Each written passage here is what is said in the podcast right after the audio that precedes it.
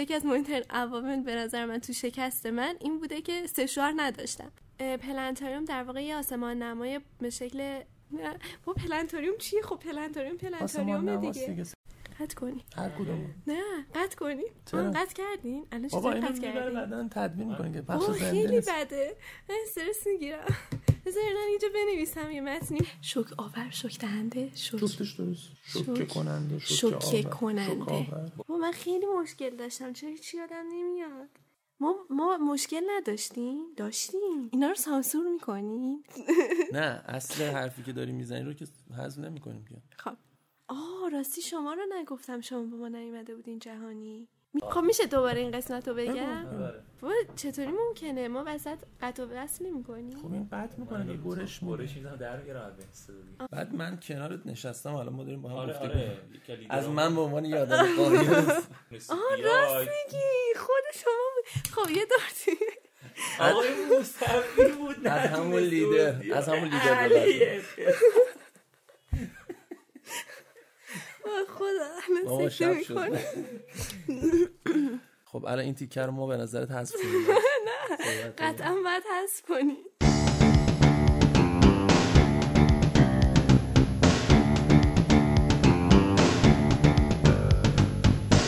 ستاره های تیم المپیاد نجوم 20 مرداد ماه به کشورمون برگشتن با 7 تا مدال نقره و 3 تا مدال برنز. ما امروز از خانم پانیز حلواچی دعوت کردیم تا در مورد جهانی با هم دیگه صحبت کنیم.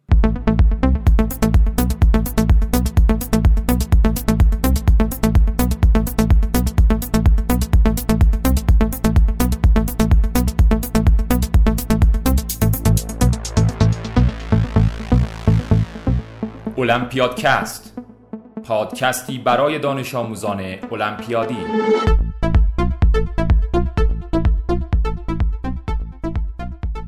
به نام خدا سلام. این اولین باره که می‌خوایم در المپیادکست به شکل گفتگو کارو پیش ببریم.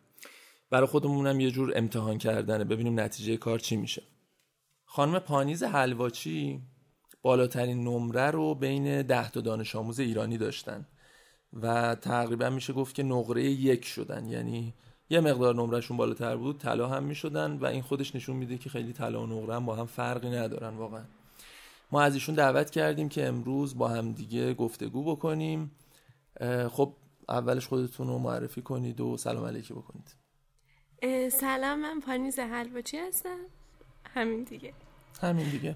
خب از حال و هوای کلی المپیاد جهانی امسال بگید. مجارستان چطور بود؟ خوش گذشت. مجارستان در کل خیلی جای سرسبز و خوبی بود. به نظر من واقعا لذت بخش بود ولی بخش غذا رو بخوایم بررسی کنیم افتضاح بود. اصلا قابل خوردن نبود یعنی ما کلا سیب زمینی پخته میخوردیم. خیلی ممنون. یه راستم رفت سراغ موضوع مهم غذا. خب شاید بد نباشه که یه توضیح مختصر به همون بدی که المپیاد جهانی از چه آزمونایی تشکیل شده؟ هر کدوم چند درصد بودن؟ امسال ما چهار تا آزمون دادیم.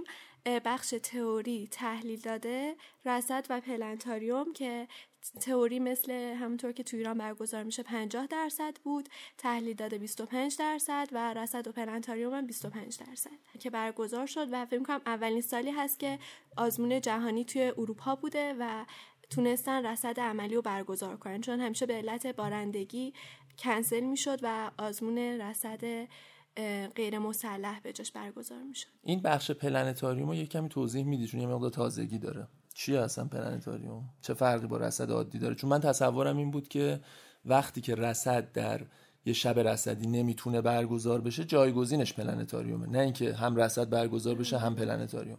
بله این یه مقدار عجیب بود ولی امسال این کار این اتفاق افتاد و هم پلنتاریوم برگزار شد هم رصد عملی. پلنتاریوم در واقع یه آسمان نماییه که شبیه ساز آسمان واقعیه و می‌تونیم روش آسمون ماه و آسمون از دید ناظری روی ماه و جای مختلف توی کهکشان راه شیری رو ببینیم. به خاطر همین یه سری قابلیت ها رو داریم که خیلی جالبش می‌کنه. که امسال باز اتفاق عجیبی که افتاد با توجه به اینکه کشور جه... کشوری که جهانی رو برگزار می‌کردیم کره شمالی بود با این حال پلنتاریوم دو قسمتش توی نیمکره جنوبی آسمون نیمکره جنوبی بود که خب یه مقدار غیر منتظره بود برای ما چون آسمون نیم کره جنوبی رو ما نخونده بودیم.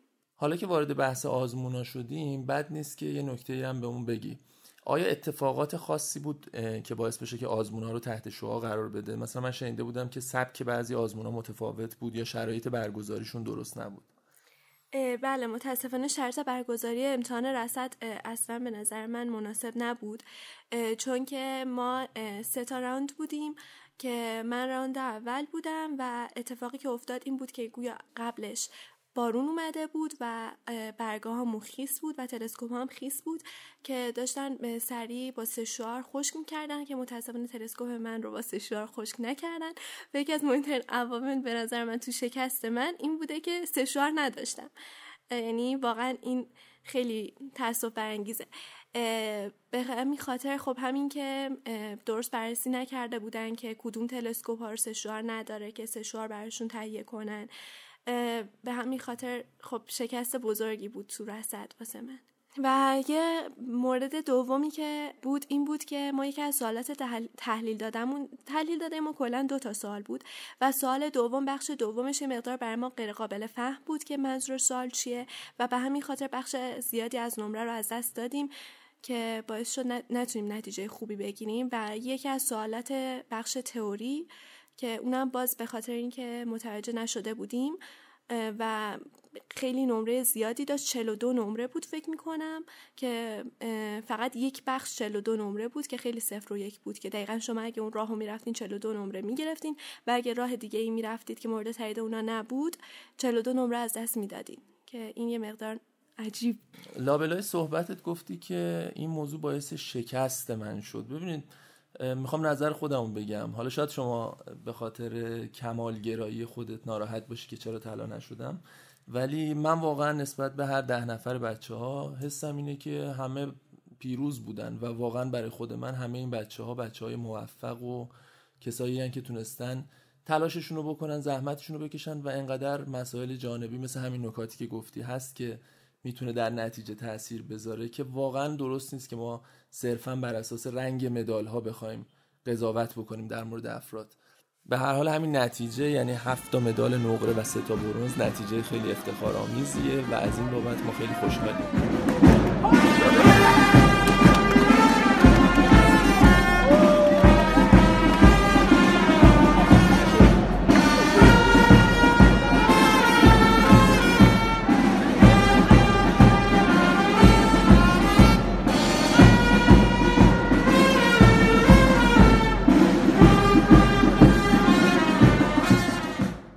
توضیح بدم. این آهنگی که الان شنیدید مربوط به دقیقا روز استقبال از بچه های المپیاد نجوم بوده. خب خانم حلواچی سوال بعدیم در مورد رتبه تیمیه. ما در اپیزودی که با آقای مقیمی مصاحبه می‌کردیم این موضوع رو در مورد المپیاد شیمیشون گفتن. می‌خوام در مورد المپیاد نجوم حالا شما بهمون توضیح بدید. آیا در المپیاد جهانی نجوم رتبه بندی تیمی وجود داره یا نه؟ و اگه نیست این رتبه هایی که اعلام میشه دقیقا چی هست؟ نه به طور رسمی اعلام نمیشه ولی خود کشورها میان این رو بررسی می‌کنن و یه رتبه رو اعلام می‌کنن. من فیلم من خودم حقیقتا دقیقا نمی‌دونم که چجوری الان میگن که ما نهم شدیم. ولی فکر می‌کنم که بر این اساس پیش میرن که تعداد مدالای طلا رو ارجعیت میدن. کشورهایی که تعداد مدال طلای بیشتری دارن در رتبه بالاتر و کشورهایی که مدال طلای کمتری دارن در رتبه پایینتر قرار می‌گیرن. یعنی منطقا فکر کنم باید اینطوری باشه که اگه بخوایم اینطوری بررسی کنیم ما کشور نهم میشیم.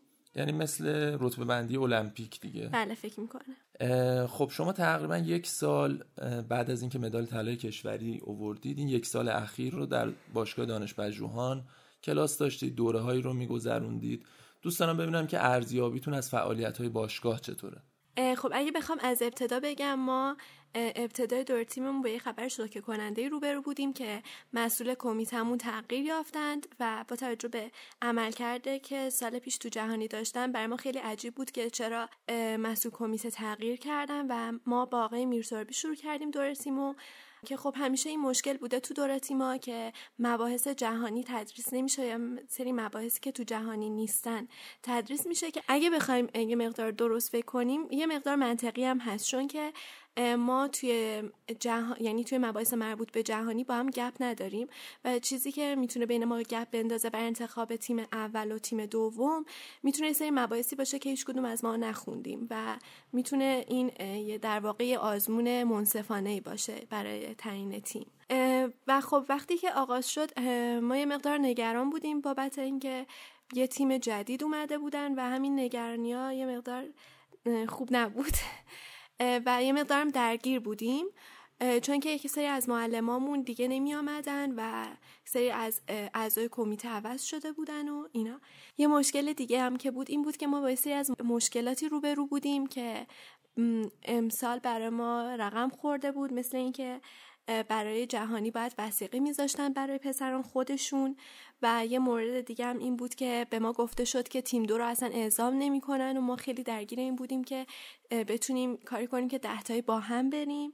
و یه موضوع دیگه هم که بود این بود که من فکر کنم که مسئول کمیتمون براشون جهانی مهم نبود. یعنی که درسته واقعا زحمت کشیدن لطف کردن. یعنی واقعا من قسمت جهانی به نظرم خیلی خوب هم سوالات ترجمه شده بود. هیچ مشکلی تو ترجمه نبود و هم اعتراض زده بودم. ولی با این حال فکر می‌کنم آقای میرتابی رقابت براشون مهم نبود. و متاسفانه خبر بعدی هم که ما قبل جهانی باش روبرو شدیم این بود که شما نمی‌تونستیم با ما بیاین و همین باعث می‌شد که ما ده نفر باشیم و فقط با سه تا لیدر. و این واقعا بد بود. کاش می‌تونستیم بیاین خیلی ممنون هم لطف دارید. آهان من یه انتقاد دیگه هم از باشگاه که دارم. متاسفانه هنوز مدال کشوری ما رو ندادن و هر موقع پیگیری می‌کنیم میگن پیگیری میشه. ولی متاسفانه تا الان که هیچ خبری نبوده از مراسم برای اهدای مدال کشوری. خب حالا می‌خوای منم دو تا ایراد دیگه از باشگاه بگم. یکی اینکه تقریبا از سال 94 تا الان لیست های مالی وجود داره مربوط به مدرسان المپیادی که باشگاه پرداخت نکرده. یعنی ما از بچه های مدال طلا کسایی رو داریم که سال مثلا 95 رفتن درس دادن تو باشگاه و هنوز بهشون پول ندادن. الان قبل از ضبط داشتیم با احسان صحبت می‌کردیم. همین آقای احسان مهرجو که مسئولیت تدوین کارمون رو بر عهده دارن. می‌گفت که سال 2009 یعنی سال 88 ایشون تیم گاید بوده توی برگزاری المپیاد جهانی نجوم در ایران و میگه هنوز حقوق اون موقع ما هم ندادن. خب پس ظاهرا این مشکل قدیمیه و خیلی نمیشه راحت حلش کرد. یه چیز دیگه که واسه خود من یه مقدار خنده دار بود این بود که تو اون مراحلی که مثلا قرار بود بچه ها برن سفارت کارا رو پیگیری کنن اون کسی که پیگیری می‌کرد می‌گفت که مثلا من رفتم مدارکتون رو ترجمه کردم مثلا شده 120 هزار تومن. این شماره کارت منه لطفا این پول به من بدید. چون اگه ندید باشگاه به من نمیده و من اینو باید از جیب خودم بدم. اصلا مطرح شدنش و اینکه یه همچین دغدغه ها و یه همچین سطح مسائلی وجود داره راستش مقداری خنده داره اصلا به نظرم. خب حالا از این حرفا بگذریم. خیلی کام خودمون رو تلخ نکنیم. برگردیم به صحبتمون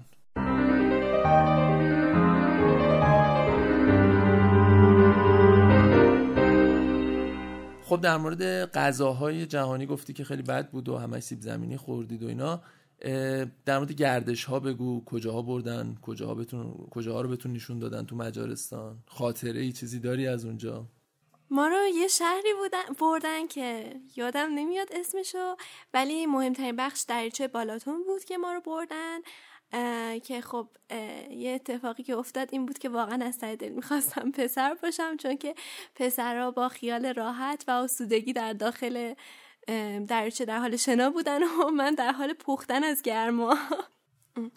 و یکی از بهترین خاطرات من از جهانی این بود که ما با گایدمون یه بازی مجارستانی رو کردیم که بازی نسبتا سختی هم بود و سه بار بازی کردیم و هر سه بار رو من بردم و این یکی از موفقیت های بزرگ من بود. حتی بیشتر از نقره من فکر کنم اون موفقیت بزرگتری بود. چون که من همه رو بردم حتی سه بار پشت سر هم. خب باریکلا خیلی خوشحال کننده است. چه توصیه‌ای برای بچههایی که سال نهمی سال دهمی می‌خوان شروع بکنن با المپیاد آشنا بشن المپیاد نجوم بخونن؟ چه توصیه برای اونا داری؟ تنها توصیه که دارم اینه که لذت ببرید. اصلا مهم نیست نتیجه. مهم اینه که تو راه لذت ببرید از هر لحظه درس خوندنتون. اگه لذت نمی‌برید تغییر رشته بدین. یعنی واقعا دارم میگم. فیزیک هم خیلی قشنگه. من به نظرم المپیاد فیزیک هم قشنگه و می‌تونی شرکت کنی. تبلیغ واسه المپیاد فیزیک. و یه توصیه دیگه هم اینه که اگه در جایی هستن که امکانات نیست می‌تونن با برقراری ارتباط با یکی از افراد با تجربه مسیر رو بر خودشون بچینن و اینکه چه کتابایی باید بخونن یا هرچی مثل خودم که آقای نیل فروشان خیلی توی مسیر کمکم کردن. می‌تونین از ایشون یا هر کدوم از بچه های المپیادی و اینا مشورت بگیریم به جز من. خب در مورد ادامه تحصیل هم بگید که خودتون چه رشته ای رو برای دوره لیسانس انتخاب کردید؟ بقیه بچه های هم دوره ای تیمتون چیکار کردن؟ کلا برنامهتون واسه آینده چیه؟ ما دقیقا بعد از جهانی تا سه روز فرصت داشتیم که انتخاب رشته کنیم. به همین خاطر خب زیاد نتونستیم تحقیق کنیم و من خودم با حذف گزینه بین رشته دیگه رشته کامپیوتر رو انتخاب کردم که از بقیه بچه فقط سه نفر کامپیوتر نرفتن. دو نفر برق رفتن و یک نفر فیزیک. خب این نشون دهنده اینه که تقاضای رشته کامپیوتر خیلی بالاست. در مورد اینکه گفتین که چه هدفی دارم و اینا برنامه واسه آینده چیه؟ فعلا برنامه ندارم و می‌خوام این ترم اول بگذر و یه مقدار با رشته کامپیوتر بیشتر آشناشم و یه برنامه بچینم که اگه لازم بود حتی تغییرشتم میدم. یا حتی دورشته کنم با فیزیک. چون فکر کنم که علاقم خیلی به فیزیک زیاده. و نمی‌تونم فقط کامپیوتر باشم. خب منم توصیهم به شما اینه که فقط علاقه. برو فقط دنبال علاقه. خب خیلی ممنون تشکر می‌کنم. گفتگوی خوبی بود. اگه نکته دیگه ای چیزی هست نیست. نکته دیگه نیست. خیلی ممنون. متشکر. خداحافظ.